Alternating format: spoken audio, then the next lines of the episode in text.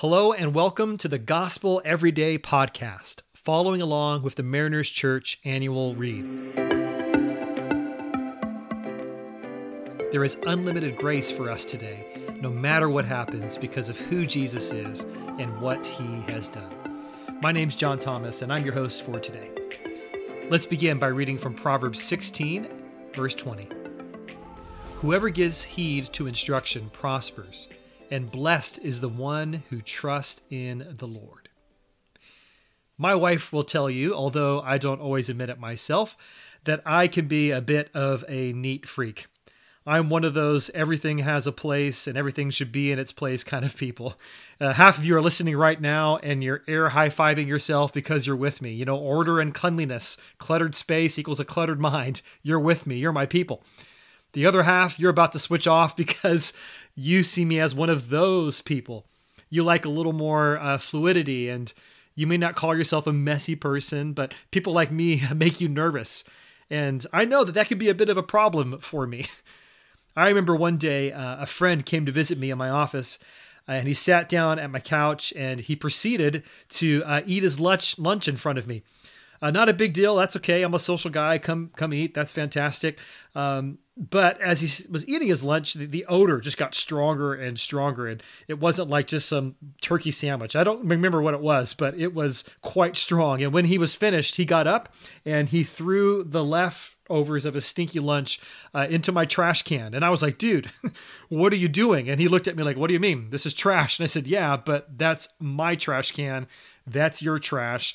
Take it somewhere else. Thank you very much. It makes sense, right? Some of you are with me, right? Don't put your trash in my trash can. Everything has a place and everything in its place. Well, at times I can allow kind of that narrow, rigid, and almost linear thinking uh, enter into the way that I read scripture. Not just the way that I read scripture, but even the ways that I attempt to live scripture out. And that can be tricky for me, especially uh, in passages like these. I mean, on the surface, uh, this is a almost linear, very clear passage. It has a if then kind of flow to it. If you do this, then you will get this. You want to be blessed? Why, yes, I do. Thank you very much. Great. Then heed instruction and trust the Lord. Sounds simple enough. Black and white. I do my part, God does his part. I mean, it's right there. And while there is a lot of truth in that, uh, there's also a danger in in simplifying the truth of Scripture. Both things are dangerous. We can overcomplicate the truth of Scriptures, but we can also simplify the truth of Scriptures. And we can come to the place where we don't move or we become paralyzed and we don't act. And both can be equally dangerous. Back to my neat freak problem. See, what my wife will also tell you is that my version of what is clean is actually pretty surfacey. it's pretty linear. The house is clean as long as I can't see the mess. I don't care where the stuff goes, as long as we pick it up and put it somewhere in a closet, stuff it in the garage or in the kids' room, in the junk drawer, not that junk drawer, the other junk drawer. As long as we can't see it, then the job is done. The deep cleaning, you know, the cr- scrubbing of toilets, the cleaning the shower, the organizing things instead of just throwing them away. Well, that's not really my spiritual gift, so I'll leave that to the work of others. See, I have more of a prophetic gift when it comes to clean, cleaning. See the mess, rebuke the mess, and cast the mess out, and then just move on. When there's a deeper mess, uh, that's an issue. And sometimes those things can compile and start to become bigger and bigger until they're finally dealt with. And if we are not careful, that kind of narrow, immediate, give me the simple action now kind of way of living can distort us from the deep relational beauty of what it means to not just read Scripture, but to allow it to read us. And as we allowed Scripture to read us, it slowly transforms us, it shapes us, it heals every part of us. It's not as simplistic as an if then contract, but no, we want the Scripture to, to see us, to see the hidden parts of us, the false self, to allow the deep work of freedom which Jesus longs for us to experience to come through every aspect of our lives. See, Proverbs, Proverbs is not exactly a black and white book. Yes, it has wisdom for everyday life and and wisdom that can be uh, applied in every every situation, but it's not overtly directional. Meaning it's not do this and this will always happen. But no, rather Proverbs, like all of scripture, seeks to instill in us a foundation of, of, of values of God placed wisdom that shape us into the kind of people that know how to use and discern the wisdom of God to navigate the complexities of life.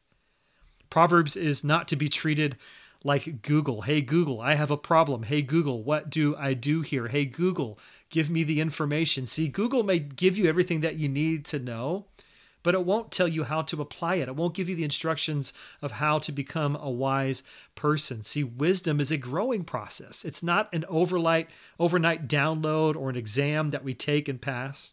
See, wisdom shapes and develops us from the inside out. God centered wisdom is about shaping us into wise people. Why do we read scripture? Is it so that we can learn all the step by step life hacks of the blessed life?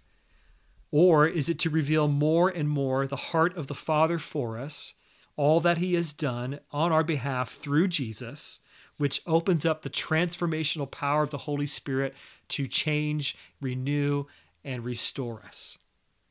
See, we often talk about discipleship and we have questions around well, what is discipleship? How do you measure it? How do you know that you're growing in your discipleship? And I always fall back on the very profound uh, Dallas Willard and what he said, described as the definition of discipleship. He would say this that discipleship is the process of becoming who Jesus would be if he were you that discipleship is the series of allowing ourselves to be transformed so that we are discerning and wise and make decisions that reflect the decisions that Jesus would make if he were us. That's the blessed life. That's prosperity. That our character would be so refined that our every action would be a reflection of Jesus' heart in and through us you know that idea of blessing and blessedness is is one that we really need to redeem as Jesus followers. It's one that is often too narrowly described. You know, all those hashtags, blessed life, you know, blessing, you know, whether you're the first in line to show up the DMV or maybe you're uh, besides a pool somewhere with a nice drink in your hand and social media hashtag bless, you know, those are all good and fine. But actually, the idea and the biblical idea of blessing is so much more robust. You know, Keller uses the phrase in today's devotional of multi dimensional flourishing, meaning that the type of blessing Scripture wants us to be aware of and experience is so much more than temporal, favorable circumstances that only we experience. No, blessing is when we allow the healing presence of Jesus to repair our hearts, to transform us, to heal us, and to shape us into the kind of people that not only carry his profound blessing, but that we express it for the sake of others. We are blessed to be a blessing.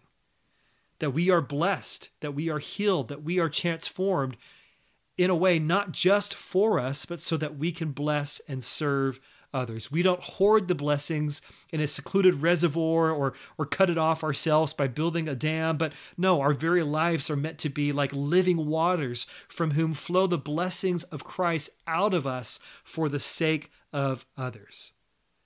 See, Christ heals us relationally so that we can live in deep community with others. Christ restores us socially so that we can serve and be a part of the transformation of our societies. Keller says this, which I just love Salvation is not merely forgiveness and admission to heaven. It means life is healed slowly but surely in all of its dimensions meaning the idea of blessedness is not temporal. It's not just a, a great circumstance that we come into to, to, to understanding of. No it's it's a healing. It's a process in every area of life that we can experience now and that we will fully experience when we see jesus face to face. And this is why we heed instruction. This is why we trust the lord. Not just so that we can experience a temporal blessing for us in the here and now not just so that we can make it to heaven when we die. No, we heed instructions. We trust the Lord so that our character is transformed into the kind of people that don't just follow Jesus for our benefit, but we follow him so that we can showcase his healing in and through the songs of our lives. This is blessing. So, where do you need to expand your view of what it means to be blessed? Where do you have too short a view of what it means to be blessed? Where are you putting your definition of blessing on temporal circumstances, just on your finance, your well being, of favorable circumstances. Now, God cares about those things, He wants to be in those things. But where do you need to expand your view of what it means to be blessed? Where do you need to live out blessedness for the sake of others? Blessing is for us, but it's not just for us. We are blessed to be a blessing so that others would see the work of Jesus in and through our lives. Go in his peace today, knowing that you are loved and that you are blessed to be a blessing. Thanks so much for allowing us to be a part of your day. Please be sure to subscribe and share. You can tune in tomorrow for fresh new content. And remember, no matter what happens, there is unlimited grace for us today because of who Jesus is and what he has done. For questions about service times and more, you can access all information about Mariners Church by downloading the Mariners app at your favorite app store, visiting the website at marinerschurch.org, or by finding us on Instagram, Instagram handle Mariners Church. Till next time, have a great day.